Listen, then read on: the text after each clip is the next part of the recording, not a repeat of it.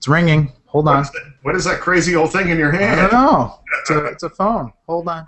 Were you dumpster diving? I was. It's, it's a classic. It's an antique. Hi. Yeah, hi. Is this Rick Grimes?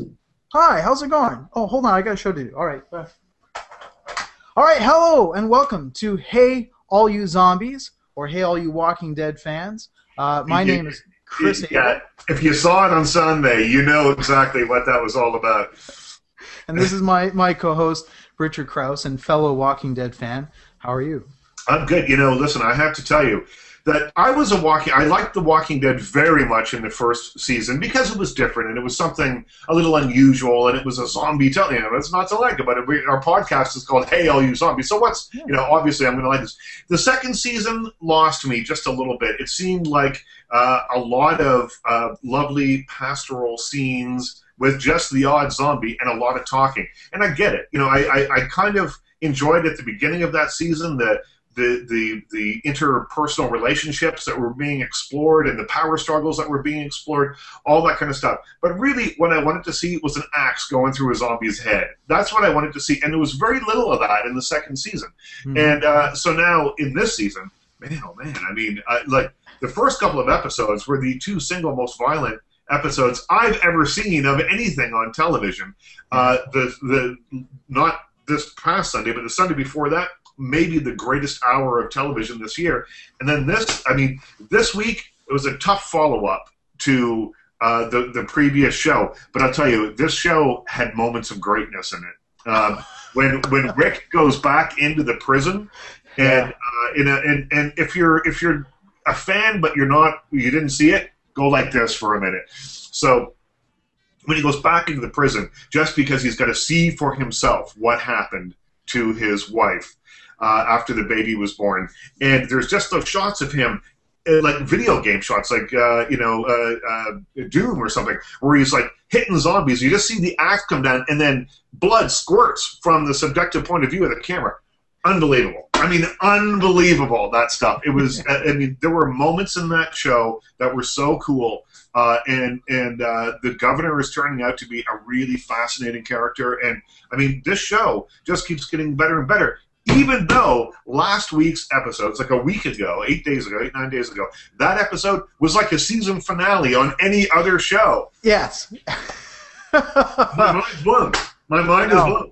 No, and it, it just, I mean, um, again, this was a series that I think they, they took sec- season two to try to go off and do their own thing, ignoring the fact that the comic book, you know, and it's typical of that. You know, anytime trying somebody's trying to make a movie based off of a Marvel property, they have to deal with all the fans going, no, make it like Right. the comic book, it's so good.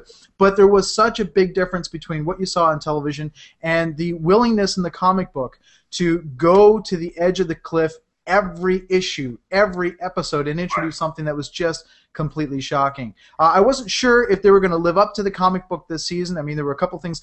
I didn't even think they were going to bring in Michonne. I, I thought the idea of a woman with a samurai sword and two sort of undead boyfriends would be too much for television. And she's uh, she's coming back. I don't know. Yeah. I mean, I haven't read the book, so really, I'm I'm a in a lot of ways a Walking Dead virgin. Like I I, I watch the show, and as it unfolds in the show, Mhm. is my understanding of the story. I don't know any of the backstory. I haven't read the books, and I'm probably not going to because I'm enjoying the show so much that I don't want to spoil it for myself. You know. And, Uh, and I don't think there really is the reason to do so. I would have argued uh, a season ago, man, you're missing out. There's some great stuff going on, but now they're they're kind of capturing that. So yeah, you know, I mean, continue. Well, and, uh, well, I'll tell you, and she this here you go. She's coming back. I know she's coming back with that Oh, yeah. samurai sword, and it's going to get crazy. That's all I'm saying. It is going to get crazy, although I don't know if she's going to enjoy it much. But um, I mean, the best thing that happened in this last uh, week's, week's episode was the phone ringing. I, I had no idea whether that was going to happen. That it has is fantastic. It's Okay, so now that's something in the book, right? Is that in the books? that's in the books. Because it- here's my theory about what happened. And uh, like you don't just sit there stone faced, so you don't. If for anyone who hasn't read the books, maybe they you know don't give anything away. Here's what I think. I think Rick's gone crazy, and that phone doesn't actually exist. That's what I. I just think that people are going to be shocked when they hear the voice that's on the other end. What is who that person has revealed? Uh, and uh, yeah, I, I think that it's finally going into the kind of territory that you would only see in a really great movie. Uh, there, there is definitely a, a sense here of uh, all work and no play, and Jack is a dull boy. Uh, Yeah. Going on within the, the maze as, as Rick is going down those corridors. It's Well, just it's yeah. it's interesting because, um, you know, the, the the second season, there was rumors that you know AMC, the host network who pays for it, was kind of like, you know what, that first season was awesome, got us great ratings. Here's half the money that we gave you last year to do the show, and that's why not much happened. There was like essentially one setting, you know, one large setting, and that not a lot of stuff happened, and the show still managed to hang on to its huge viewership.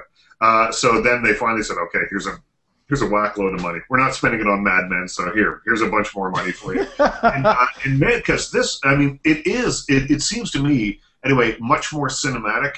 Uh, that is shot differently. It looks like to me. There's clearly way more, you know, zombies and special effects and all sorts of stuff. So someone has, uh, you know, turned on the money faucet somewhere, and the show is uh, benefiting from that for I sure. totally agree. I can't wait for the for the next couple of episodes. It's going to be just. I don't know how many there are. How many are there in a season? I don't know. It's uh, Because we're only three or four. You know, we're like four in, right? yeah. Well, typically what more can American. happen? oh, a lot can happen. Yeah, right. Uh, yeah, and it'll be very, very interesting. Again, you know, Robert Kirkman has proven himself to be a fantastic uh, author and storyteller, and he does not pull his punches. Yeah. Um, the the comic books. It, it, the best part about getting to each issue of the comic book was going to the back page where all the letters were, because it was just full of complete outrage and people saying, "I will never read this again. I can't believe what you did. You know how how can you do this to his mom and what's happening to Carl?" It's just complete shock. It would take weeks for people to just process what had happened, and uh, it's just it's fantastic that you Well, can have a show that hits that that level of emotion. Well, someone uh, on Sunday night, at just you know, the, the show starts and some crazy stuff happens right away, and then you know, during the first commercial, I go over and I check Twitter, and someone has written, "Not a Walking Dead fan, hate Sunday nights because nothing happens on Twitter except Walking Dead." And you look at it's just everyone going, "Oh my god, did you see that? Oh my god, that was so cool! Wow!" And it's true, and, it, and, that, and that's new. That's only happened in the last two or three weeks. Where Sunday night, you know, The Walking Dead owns Twitter. Yeah, and I I think you know it's going to be interesting because it's catching up to the end of the the comic book or to to the recent issue of the comic book, and there's been a lot of conjecture as whether or not you can maintain that level of constantly shocking or coming up with things that are are incredulous. And I don't know, and it'll be interesting to see how they kind of deal with that in the next couple of seasons. But for now, this is riveting television. This is what we've been looking for for a long time. Well, see, the thing is, I mean, that second season, in this season now, that second season starts to make sense to me, more sense than it did at the time. Because to to experience a sense of loss, to experience a sense of outrage that, you know, characters that you've grown to know and love are being just like apparently willy nilly, you know, being killed off, you have to like them first. And so that second season was about, hey, get to know us, see what's going on, you know, and and I think that's kind of an interesting thing. Now, I don't know if that was the plan, but that's certainly what's happened. I think, and uh, so if they keep killing people off at the rate that they're going now, there's going to be nobody left. If this if this series goes, if this if they do like 20 episodes, which I don't think they will, I think they only do like eight or 10. But if they do like you know 15 of them, there'll be nobody left. We'll have to start all over again. But the beauty of this show is that it could start all over again. You go to a different town. You go to there's one survivor from this one who runs through the woods and bumps into another clan of people that are surviving, and that becomes a whole new story with a whole new dynamic, kind of like what's happened with the governor in this. You know, we're we're introduced to a whole new uh, cast of characters, but you have to care about them. If you just started killing off people, you know, the scientist guy from uh, the Yeah. you know from the from the new content, who cares? He can go. I wouldn't feel anything much about it because I don't know him. I've only seen him for a couple of episodes. Well, and they make that wonderful statement where uh, they talk about losing one of the characters and saying, you know, well, the, the two new guys we picked up, they're good guys. And uh, Glenn makes that comment of saying, the guy we lost, he wasn't a good guy. He was the best guy. I would give up 20 of these other people we find Right. strangers on the road just to be able to hold on to one of our own. So there is that dilemma as you start dwindling the cast down. Can you find a, a way to bring in new characters that have the same emotional kind of Well, depth to it? But I think the prisoners. I think the prisoners might add that. The two guys that are that are uh, trying their best to become part of that family now. I think that they might actually, particularly the blonde, really friendly one who really wants to be a part of this whole thing. I think he might actually uh, turn into something interesting if they don't, you know, let him get eaten by zombies next Well, week. and part of it, what uh, one of the, the, the ways that from a writer's point of view that you kind of solve that is that you have your current characters develop relationships with the strangers. Well, so we invest in that sense. Yeah, it's like now you know suddenly you say you give Michonne a boyfriend from one of the other you know encounters and you care by extension to what happens to that character. And so you can kind of keep it going uh, just in that respect alone Yeah, yeah. I am. Uh, man, I just don't know. Every week, I'm just kind of like I don't know what to expect, and and there's very few shows that do that. I mean, part of the thing uh, for me, I loved Law and Order for a long time. I knew what was going to happen, and there was some something kind of comforting about it. Uh, the Walking Dead isn't like that anymore. It kind of was last season, but it's not like that anymore. There's there doesn't seem to be a formula. Now you've got one of the main characters, Rick, who apparently has gone mad and it was barely in the show last week, you know, and, and so and he was the main focus of the show really for for a couple of seasons. So it's interesting. It's interesting. It's probably also very useful around contract negotiation time for the producers of this show. People are like, you know what? I'm the damn star of this show. I want, you know, seven million dollars an episode. And the next week you're getting eaten by zombies. They're pulling Oh. at your skin, you know. Yeah, completely. Yeah, you've been bitten, but there may be a chance they could lop off uh, an arm. Maybe you might live. It all depends upon what your, your agent sort of asks for. Yeah, maybe Yeah. that's what uh, what happened with the character who plays the guy that plays Hershel. Maybe he wanted more money. They bite him. They're like, "Well, cut off your leg," but it, the virus may have spread. Well, and there's always, I think, uh, one of the necessary parts to horror is that you should feel like you're not in control. And I think one of the bad things with horror movies is when you think you're ahead of the crowd or what's going on. Walking Dead does a great job of making you feel like you're on a roller coaster, and you look back and the guy who's at the controls is like, ah, you know, you don't know anymore where, where the boundaries of safety are. So yeah, What's no, it's been a Hitchcock fantastic. killing off. We talked about this last week. Hitchcock killing off Janet Leigh 30 minutes into the movie. On The Walking Dead, you don't really ever know who's going to go. No, You don't know which is the next one to go. Maybe sometimes you have an idea, though. I didn't see T Dog going. I did not see that coming. So no. it's a great show. It is a great, great show. And have you seen the trailer? We were talking about zombies. Have you seen the trailer for World War Z? oh God, yeah. Uh, I'm, I'm told people are disappointed because, again, it doesn't really look like it follows along with the book. I haven't read the book. Um, it's on my reading list because everybody keeps going on about how great it is. But I mean, even as someone who hasn't read the book, I'm really disappointed in what I see in the trailer because I don't see it as being um, having that kind of weight to it. The, the the zombies, whatever you want to call them, just look like CGI puppets to me. I don't see real human beings on the screen. Yeah, they do a little bit for sure. I mean, and maybe you know, maybe it's just early days, and we're not seeing finished, you know, renderings or whatever. Probably we are, but maybe we're not.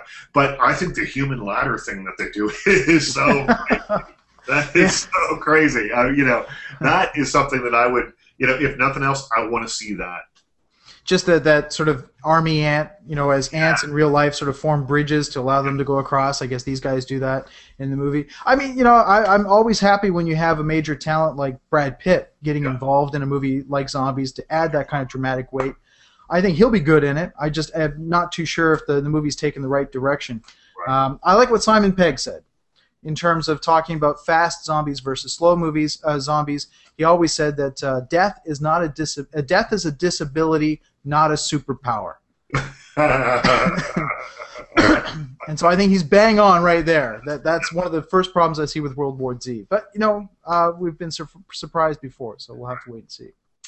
Uh, before we uh, get into this sort of, you know, we, we've we've just started chit chatting here a little bit. Before we get into your first topic, Okay. uh, I want to show you a picture. This is pretty cool. Um, this is uh, uh, shameless promotion. All right. This is Murray Melvin, who played Father Mignon in the movie The Devils. Uh, I wrote a book called Raising Hell. Ken Russell and the Unmaking of the Devils, and this is Murray Melvin holding a copy of the book after a screening of The Devils in London, in London, England. I was so thrilled when this came through. You have no idea. My head almost, the top of my head almost popped off when this came through. And he's holding it to his chest. He's holding it like he's hugging it like It's it's his baby. Correct, yeah.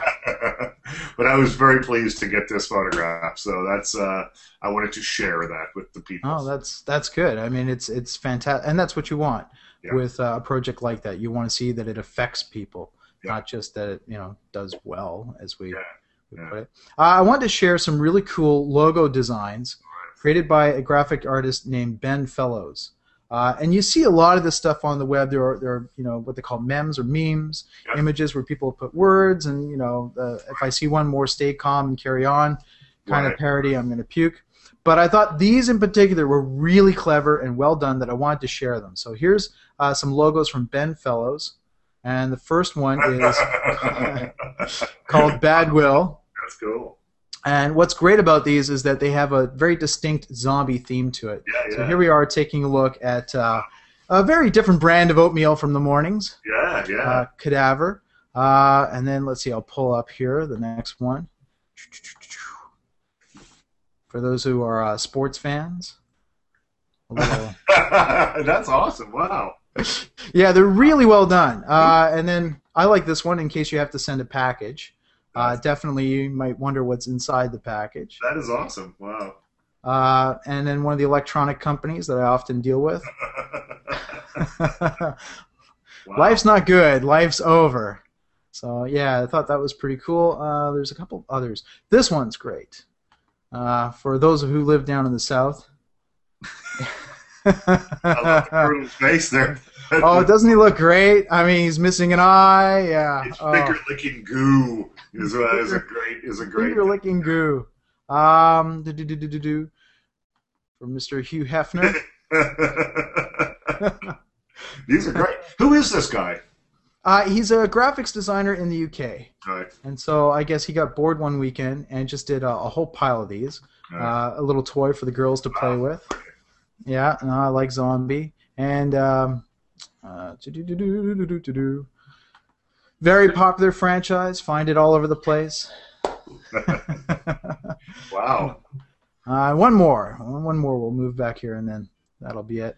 Uh. Which, uh, you know, for our, our oil dependent economy, here you go, a little. Wow. yeah, so here's, the thing that's cool about them to me is that you know they're readily identifiable as what they are, but he's twisted them just enough as so as not to be actionable, probably, and also uh, by the companies, but also uh, to you know make a statement uh, on the you know various companies that he's parodying as well.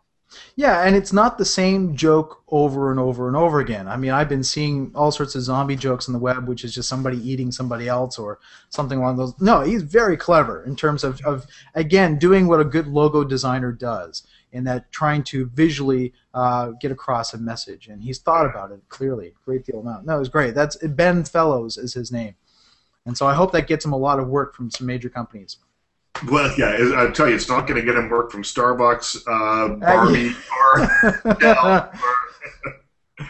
No, that's very cool. That's uh, that's excellent.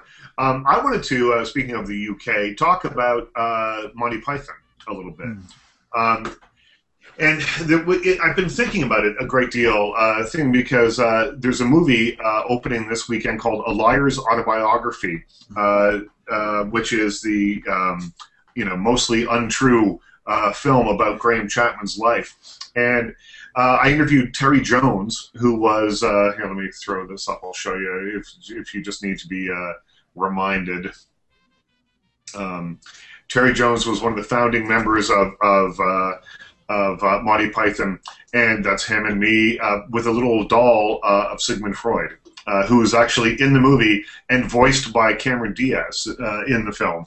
Wow. Yeah, but that's Terry Jones, and he was, you know, obviously one of the stars of, of Monty Python. But he also had a really significant off-screen role. He uh, was co-director with Terry Gilliam on the, on a couple of the movies. But it was his idea that the show it was always going to be a sketch show, but it was his idea that the sketch show uh, flow, that the sketches flow into one another instead of saying, you know, here's an end to that sketch. We're going to wrap that up, fade to black, start another one. His idea was to do the and now for something completely different, which of course became their tagline. And uh, he uh, he makes me laugh. I'll tell you.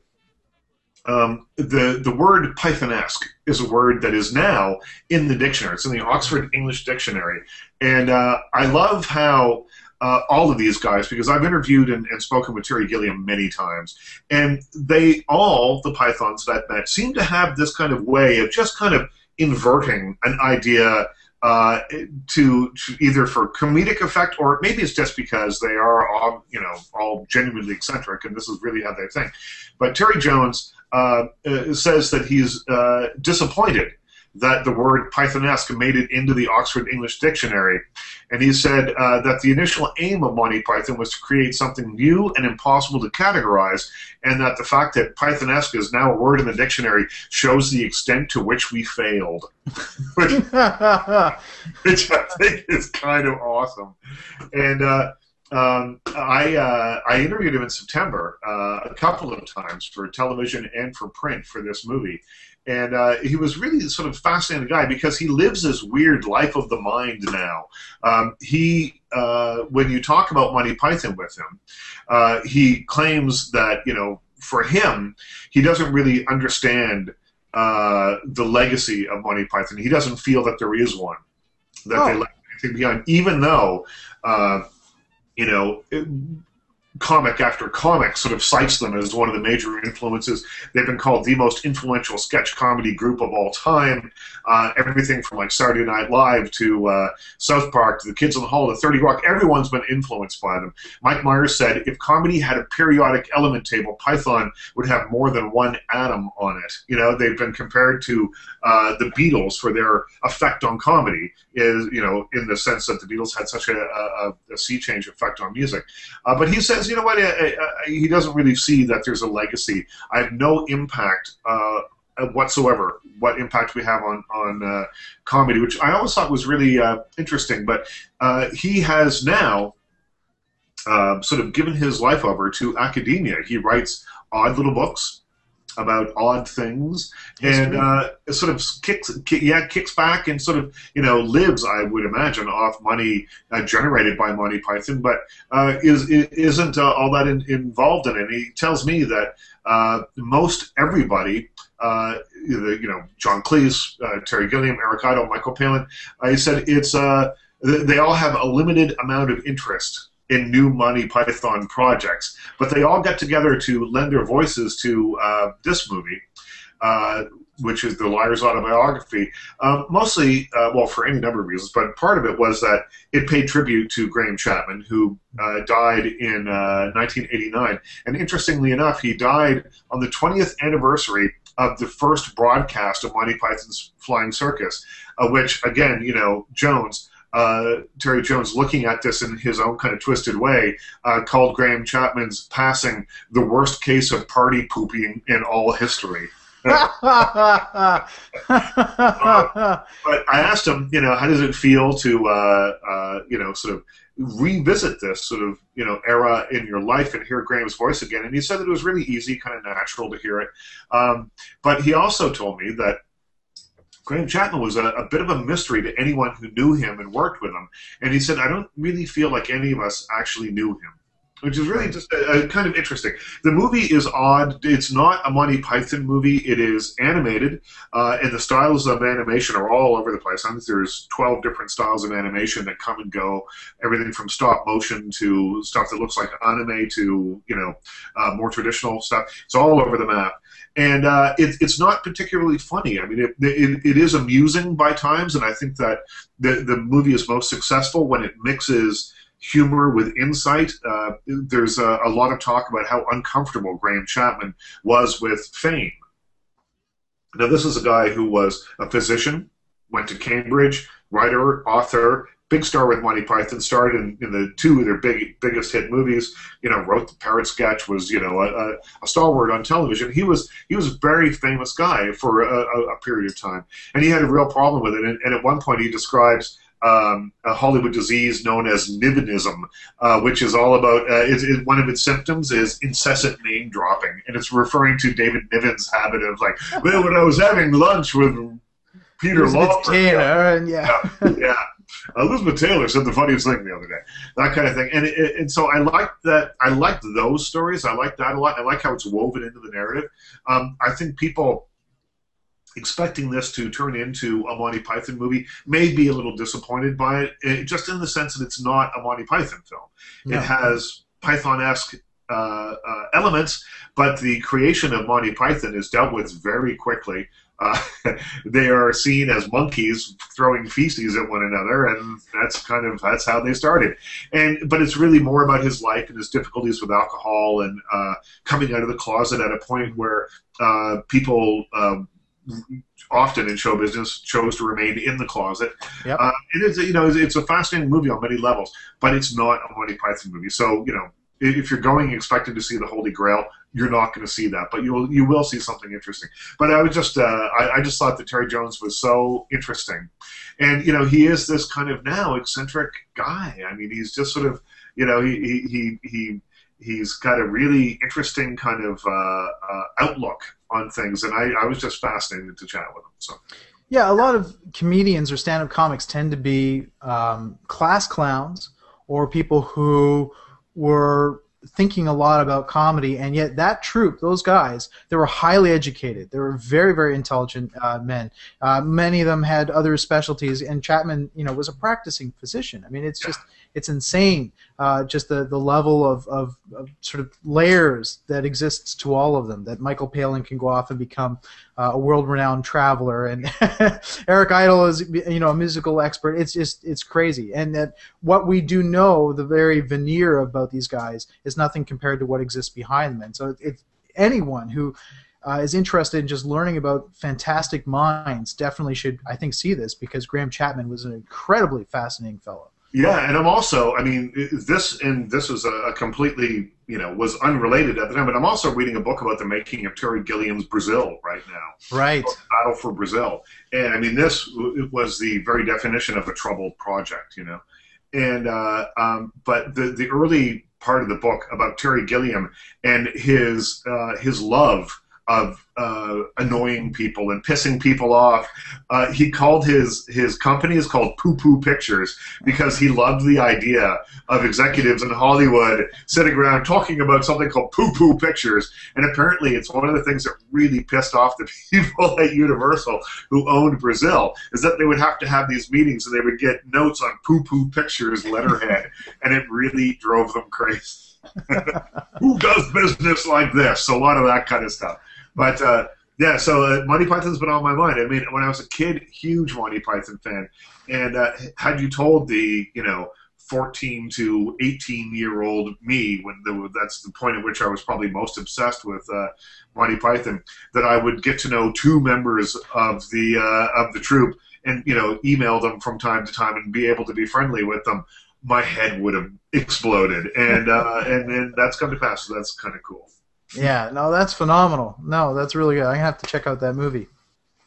Um, okay, so I also want to talk about something that was a big impact right. when I was a kid. Uh, not that Monty Python wasn't, because equally we worshipped it in our, in our household as well. But uh, I saw Skyfall this weekend, and you're absolutely right. I think that your opinion about it is bang on. It's a fantastic film. I know there have been some mixed reviews, but no, no, no, no, no. I, I, I personally, I really, really enjoyed it. It's hot stuff. Yeah. Yeah, and I think you said everything that had to be said about it. Uh, what I wanted to do was to talk about Goldfinger, which is um, my favorite of the James Bond films, but also I feel the best of the James Bond films. And um, because of the 50th anniversary, because of Skyfall, there's been a lot of chatter about James Bond. I've been paying attention to it on the web, and I've been disappointed at uh, the number of people who are trashing on Goldfinger. And a lot of it seems to be people Trash. who, yeah, and I don't understand. The Sean Connery films are kind of you know, set on a pedestal high above the, you know, Timothy Dalton, Roger Moore, Pierce Brosnan years. Completely. But I think also you've had a lot of people now in their 20s who have grown up.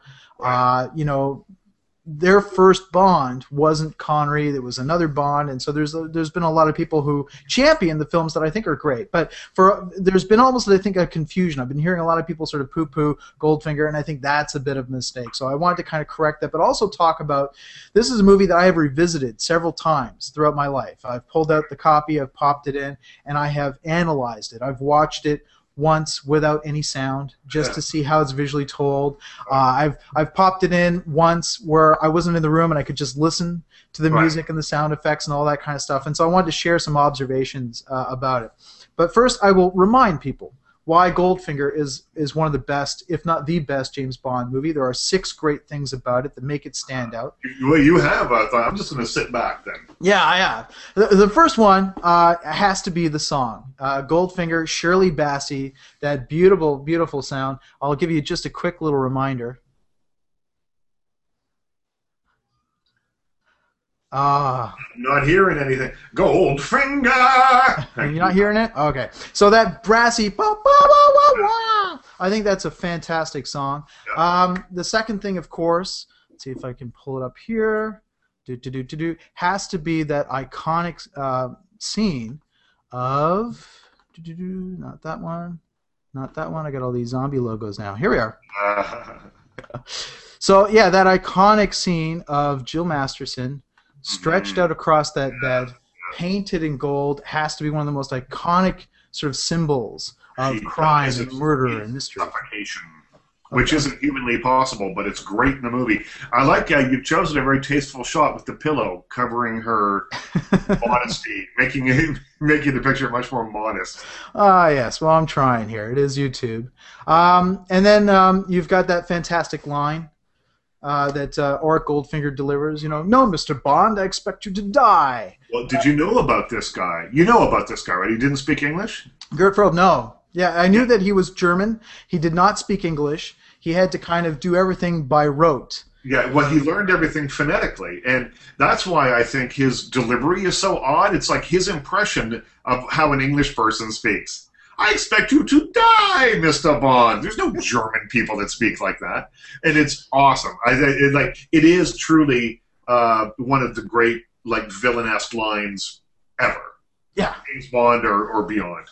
Well, it's it's kind of like um, you know in um, uh, this Sergio Leone film when he Right. says you know if you have to shoot shoot don't talk. It's Yeah, kind of yeah. you're taking on that trope of a villain who's just going to sit there and yammer away and give time for the hero to kind of escape. And in this case, he's like, no, I just want you to die. You know, I'm not here to entertain you. We're not going to have a conversation. So I think that was fantastic. And then also, this is the movie that you have Oddjob, uh, the henchman.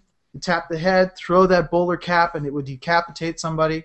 It's also the movie with Pussy Galore. A lot of people tend to think that's Octopussy. No, it's Goldfinger. Yeah. And here's what I'll say about Pussy Galore.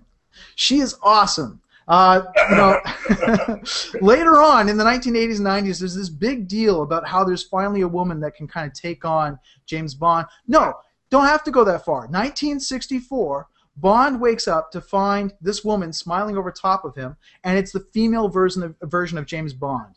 Because, as they explain in the book, she has as much of a reputation for seducing young women as Bond does Oh. this was very bold to, to introduce a gay character. Uh, you know, there were there was some offensive stuff done in that they kind of suggest that Bond has almost made her change teams, as it were. Right, right, right. But here's the thing: if you watch the film, I will point out that Bond doesn't actually save the day. He messes up. He fails to get the message to the CIA. If you pay attention carefully, it's actually Pussy Galore who rescues everybody and brings it all uh, to end. So, for those out there, here's a movie in 1964 in which a gay woman saves the world. Just put that out there. Well, and and the you know the the books were much racier than the movies were.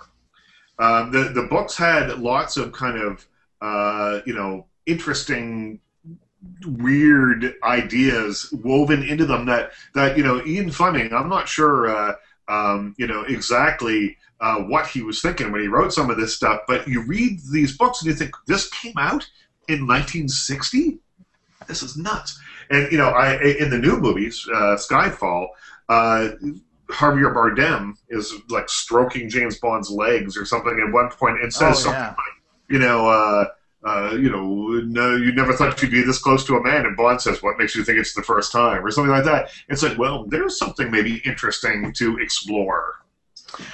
Yeah, that'll be interesting if somebody decides to do a. Um, well, I'm sure there's fan fiction already on the web. Oh, yeah. Uh, taking a look at just that. Uh, and then finally, I would say the last ingredient, very important, is here we are, the Aston Martin DB5.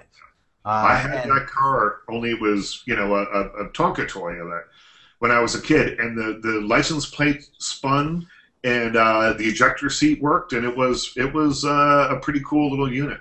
Yeah, it, it was, I think, also one of the best gadgets in the series, and certainly one of the most realistic in the sense that you have things like oil slick and, and Yeah. smoke. You've got the little spinning wheels that came out, uh, but the tracking system today, which you know everybody has on their phone for crying out loud.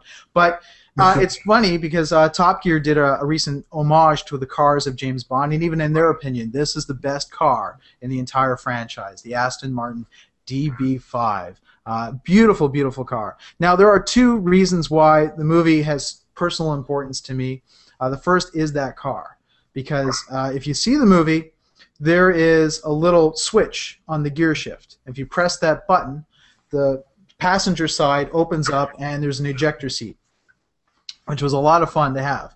But in real life, um, as a very little, very young boy, after I had seen that movie, um, my father had a car, and it was just briefly, you know, when I was young. He had gotten rid of it by the time I was older and could actually kind of, you know, know things about cars. But I remember sitting in the car with my dad, sort of getting out to maybe go pay the gas attendant, and looking over, and the gear shift had that little cap Oh, along the top of it. And I was going had that conversation in my head where I thought, no, like, it's just the design on it. There's there's like nothing. note to self: never sit in the passenger seat. well, and, I, is angry. Never. and sit- and I'm sitting in the passenger seat, and I, um, you know, very respectful of my father's property, would never normally touch it, but it just the curiosity was driving me crazy. So I actually lifted the cap, and sure enough, there was a red button underneath. And uh, that boggled my mind that, that uh, there was this thing that I'd seen in a movie, and now there it is in real life. And he had never said anything about it. He had never really mentioned anything about it to me, so it was a complete mystery. And I didn't have the nerve to press it or to do anything with it. In fact, my father came back, so I quickly put the cap back in What place. was it? You know what? Later on, uh, we were watching James Bond again, and I was older. And my father leaned over and said, "You know, I used to have a car that had a button like that." I'm like, "Yeah, tell me about it. What does that button do?" And he would not tell me. So he just to this he works day, for the MI6. He, I have no idea. He was a spy. he was a spy, maybe. But I, uh, for for that, that's always been a very cherished memory for me. Wow. Uh, but second is that there's a fantastic sequence, and I'm going to talk about this in a moment. Is the visual storytelling of Goldfinger, which I am just blown away with. There are these great little moments throughout the movie that are almost miniature movies that I think are often told without any speaking. Uh, they're told just through sort of you know facial expressions alone. These are all my favorite moments in movies. The the moments in movies. Uh, well, the, the the overarching rule of all movies is show me, don't tell me. Right. So, but my favorite moments in movies are moments that uh, tell you everything you need to know about the character without saying, "Well, you know how I'm feeling right now." And and and there's, I mean, there's hundreds, there's thousands of them. I mean, I love in uh, I'm just trying to think, Lost in Translation, that moment when. Scarlett Johansson's wearing that weird little pink wig, and they've been to the karaoke bar, and they've been out and around and stuff, and they're sitting in the hallway, and they're sitting next to one another. And at this point, at first viewing, you're not sure what is going to become of their relationship, whether it's going to be a May December thing or whatever. And instead, they're sitting together, and she just leans over and puts her head on his shoulder in a very kind of tender but you know non-sexual kind of way. And at that moment, you understand their relationship. There's no words. They don't have to talk about it. They don't define it. But in that one small gesture, that little head resting on his shoulder, you understand exactly what's happening between the two of them. It's a fantastic moment. And movies that can do that are few, I think, and far between. And they're worth their weight in gold. Or gold fingers, perhaps. I completely agree, and a lot of those moments, those moments, uh, you pick up on them unconsciously, and it's not until you watch the movie again that you suddenly realize that that's happening, that that someone's talking to you without you really noticing it. And there's a sequence in Goldfinger where James Bond is put into a prison cell, Mhm. and we're wondering how he's going to get out. And uh, the prison door has a little window on it, and he walks up to the window and just sort of smiles at the guard that's on the other side. And then he proceeds to turn around, walk to the back of the cell, turn back, walk over to the window, smile again, turn around, walk back to the prison cell, walk over to the window, smile, and then just do this as he disappears below the window. And there's a moment where the guard's sitting there waiting for him to kind of pop up. And when he doesn't see anything, he opens the door and the cell's empty. When he walks through, James Bond falls from the ceiling on top of him and takes him out. As a little boy, I was mesmerized by that sequence because I was trying to figure out how he did that. How do you physically get up there? So I spent several days uh, over the course of an entire summer learning how just to do that. It took me a long time. I was sitting in a door frame. People were like, "What on earth are you doing?" And then one day, uh, my father walked out the front door of our house. stepped forward. He heard a giggle. He looked up, and there I was, like Wow. James Bond up in the ceiling. Wow. Uh, and it really kicked him in the pants. He was pretty proud that I had figured that out. But it was something that, as a little kid, I just, I, and it's odd because you, you know, as an adult, you think, well, that was done with a stuntman, or you know, the way the camera's positioned. When you're a kid, you believe that what you see on television is possible. Oh, absolutely. You Yeah. Try to figure out how to make it actually happen. So for me, that's one of the great movies that I cherish personally because of those two little things. The fact that my father actually had a car with a red button on the gear shift, That's and then I could do a James Bond move. That was, just, you know, that was fantastic. well, but if you go ahead, if you watch the movie again, I would ask you to sit down and and watch it and pay attention to a theme that runs through it, which is of reflections and mirrors. Um, and it's great. Guy Hamilton does this throughout the whole movie.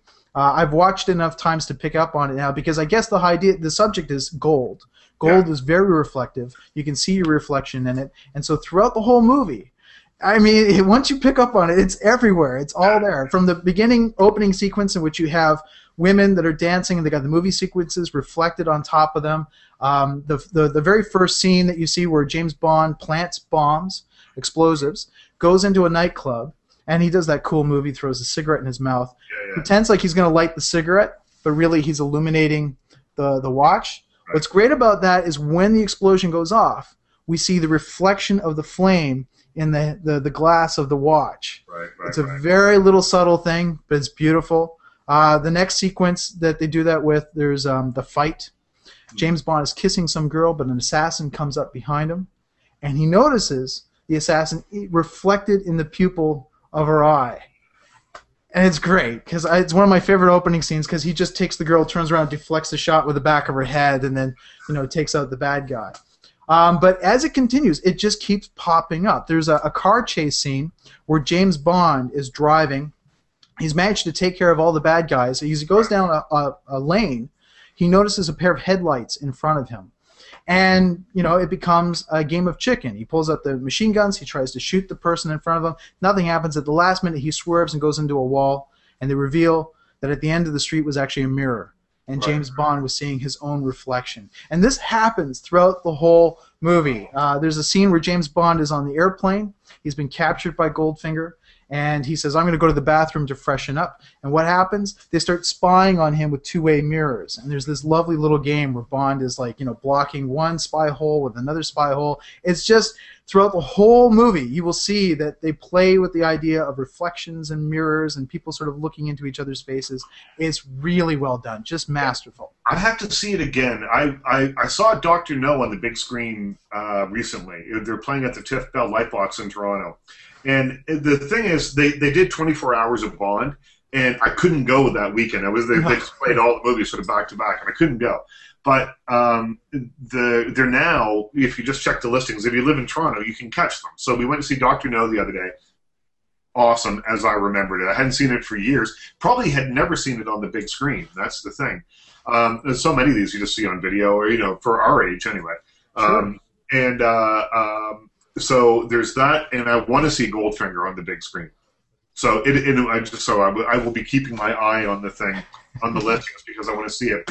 One of the things that I thought was kind of interesting about all this sort of renaissance of James Bond uh, online is that George Lazenby. There seems to be kind of a, a, a sort of a I don't know like a revisionist thinking about uh, about George Lazenby and you know his contribution to the Bond uh, uh, canon, because for you know for I don't know for ever everyone just said oh you know George Lazenby and you know on Her Majesty's Secret Service. Uh, you know, wasn't you know was the weakest of all the Bond movies. He was just sort of a, a backup to Sean Connery. You know, whatever. Nobody seemed to. Everyone seemed to write that one off. Now, mostly it was because he only made one movie uh, as James Bond. Um, he was a, a, model. I think probably didn't help his cred in a in a great deal. No. Uh, but he left because he thought, oh, the James Bond thing has played itself out. They wanted them to come back and make more movies. He said, no, I'm not going to do this. And it's interesting now. I'm finding that On Her Majesty's Secret Service is starting to get like listed as one of the good Bond movies, one of the great ones. To, uh, George Lazenby is being credited as bringing something interesting to the role, and that is completely the opposite of sort of traditional thinking. No, I completely agree. Uh, throughout my childhood, the George Lazenby role was, I mean, it was considered to be a joke.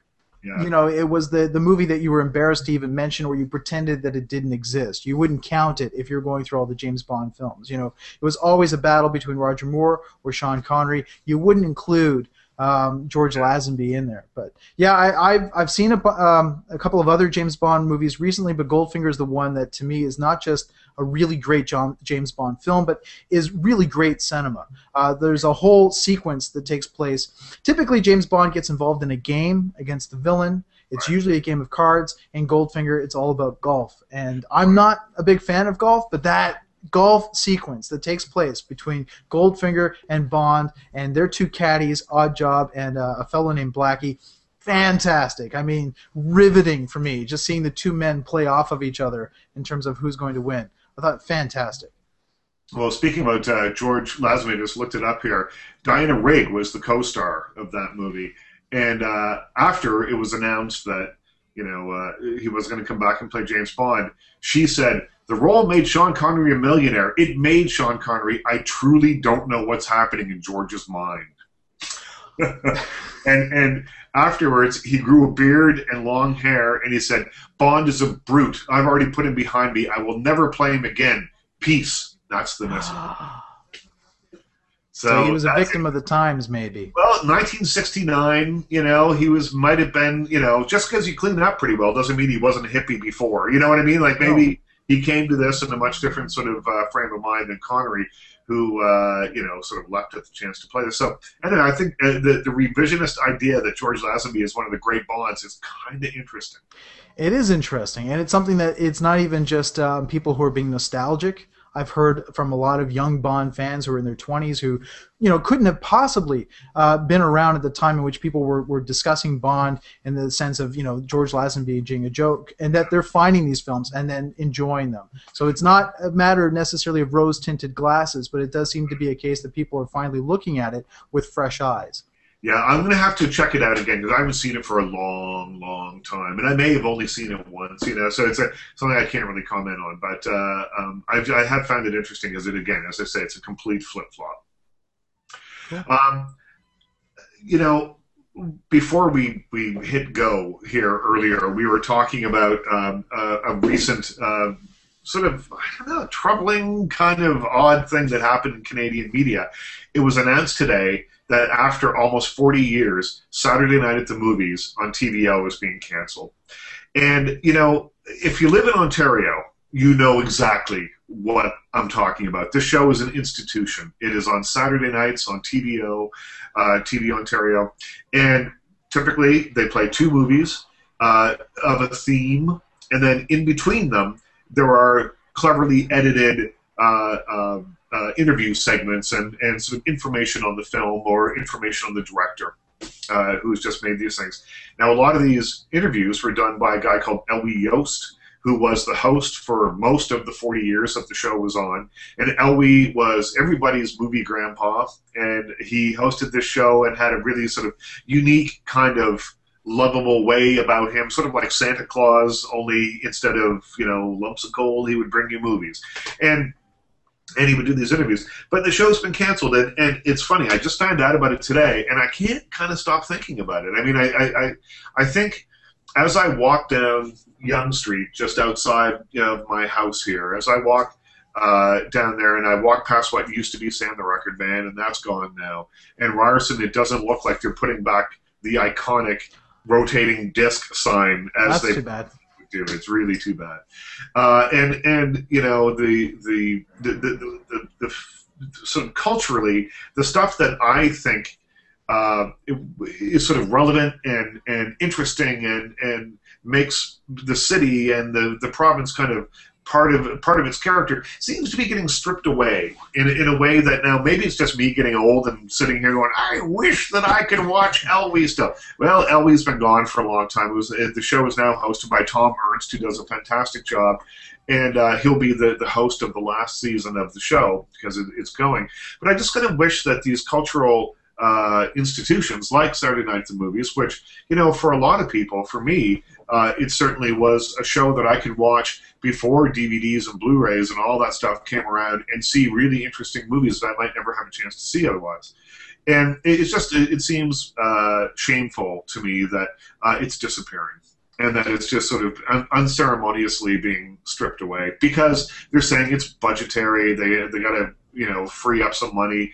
Uh, you know one of the things you can see movies on other channels, so why should we continue to show movies? Like, well, because that's the thing that you're most known for. If you ask anyone on the planet, well, Toronto, Ontario, what you know, what's the first thing that pops in your mind when you think of TVO? They're going to say Saturday Night at the Movies, and I just think it's a real shame that that is disappearing.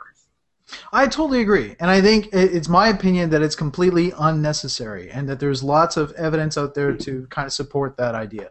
Uh, we're one of the countries in the world where we are dominated by American media, so we really have to fight extremely hard just to be able to get our own content, let alone content that becomes successful, let alone content that becomes uh, part of our cultural identity. There are very, very few shows that you can kind of point to that have that resonance to it.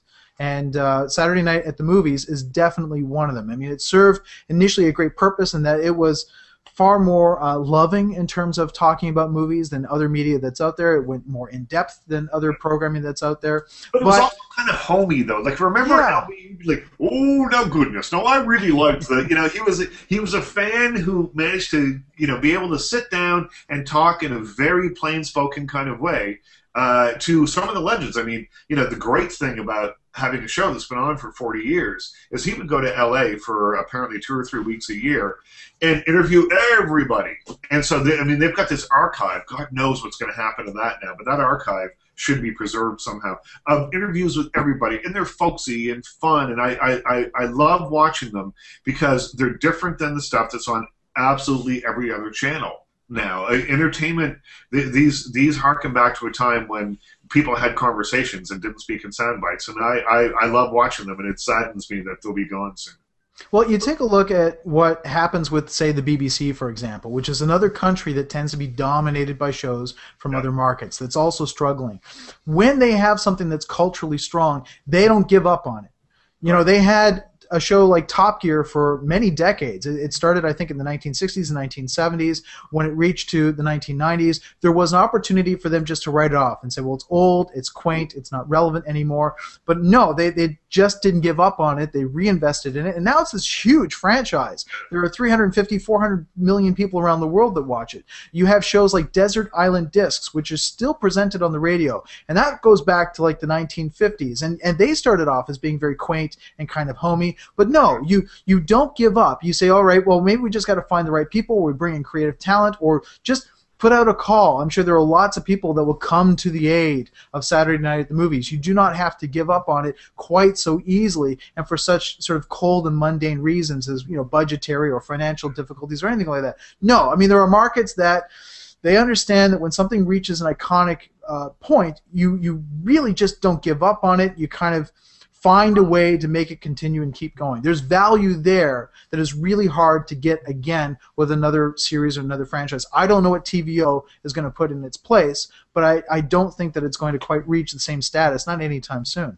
Well, and it's a huge chunk of time. I mean, you know, one of the great things about movies on television is that they they don't have to cost a fortune, particularly if you're showing kind of back catalog movies like TVO did, uh, and they they fill up a lot of space, they fill up a lot of time, you know.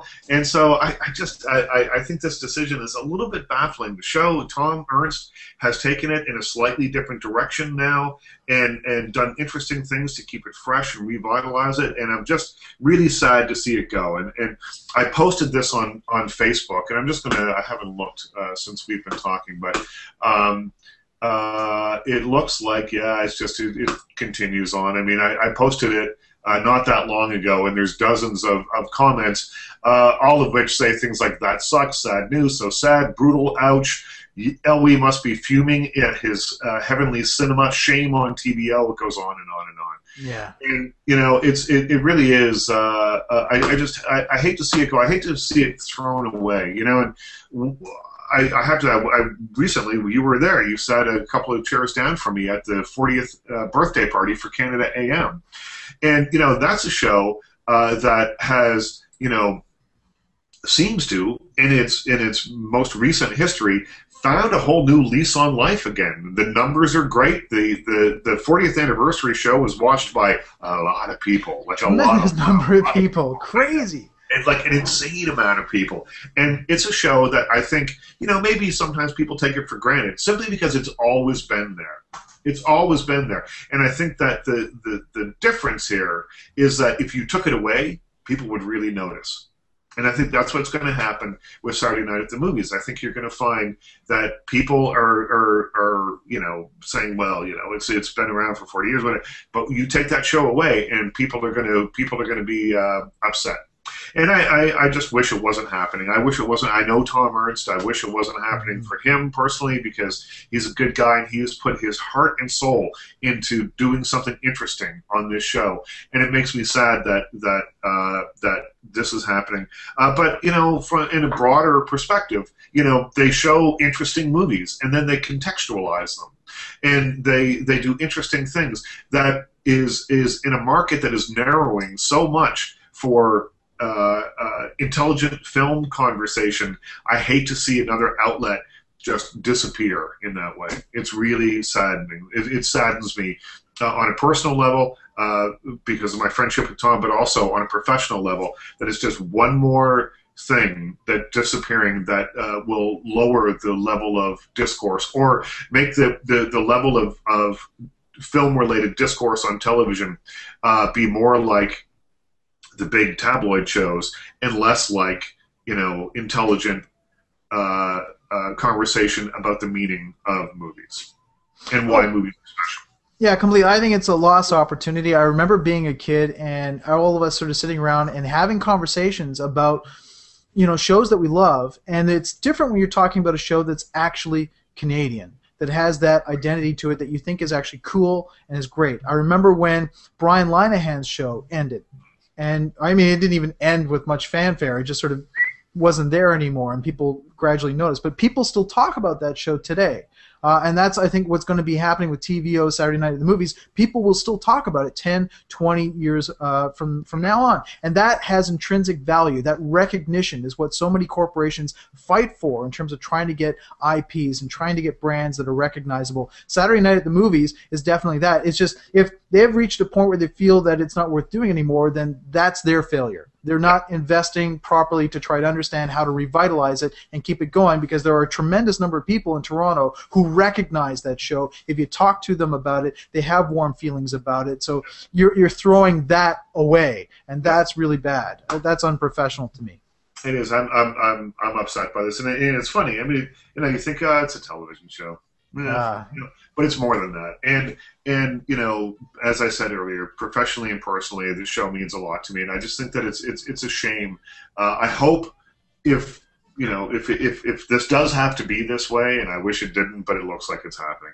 Um, if it does have to be this way, I hope they at least give it the send off that the show deserves. You know, uh, treat it like the the jewel that it is uh, do a countdown to its final show, pop a champagne bottle or two, and, and give it a, a, a proper send off. Uh, if not, shame on you. or at least keep some sort of you know tie to it uh, put a section on the website, allow Tom to develop material that he can put on here on YouTube, for example. Uh, I think you know one of the things that I could I would say about what we're talking about. Here's a test. Imagine that you're in a foreign country. Imagine that you're sitting at dinner uh, in Australia or China, and you're talking with the people in that country about television.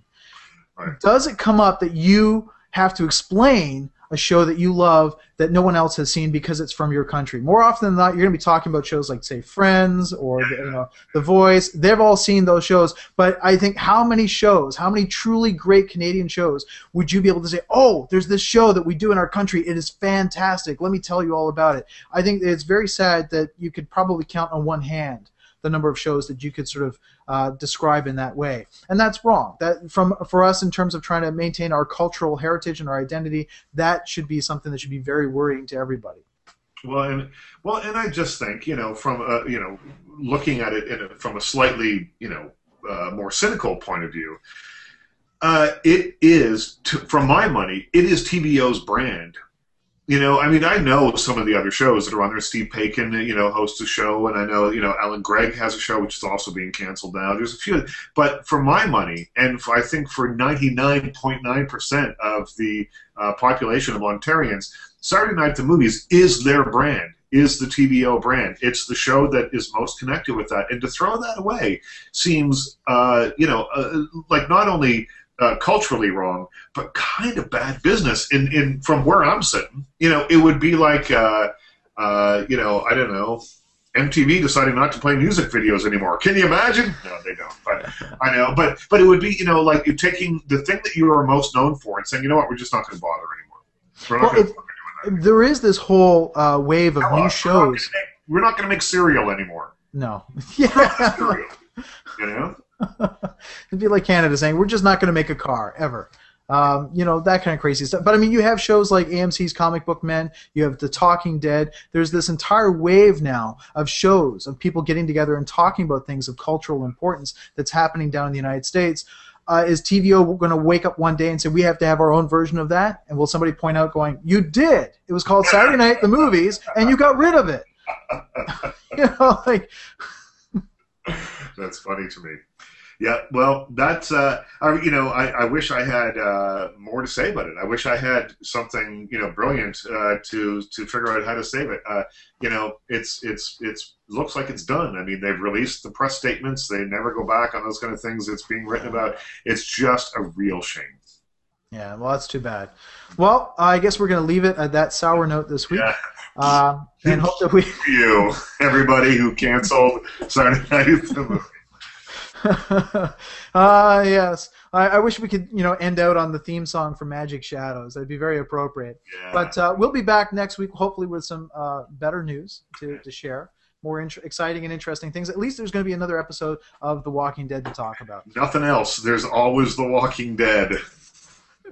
And thank you very much for tuning in and joining and spending time with us. Uh, I really appreciate it. I love seeing that there are viewers who are watching. I love the fact that people go to our website at heyallyouzombies.com, uh, which, you know, we still get great positive comments. A lot of people still love the, the, the title. When I tell people that you and I do this, Mark Cullen, while we're at the 40th anniversary of, of Canada, I'm recording that in the middle of it, leaned over to me Cullen, yeah. yeah, gardening expert leaned over to me and said, "I hear you and Richard get together and talk about zombies and stuff," and it was just hilarious to have to explain that to him. I love that moment. I thought, well, that's just that's awesome. That's fantastic.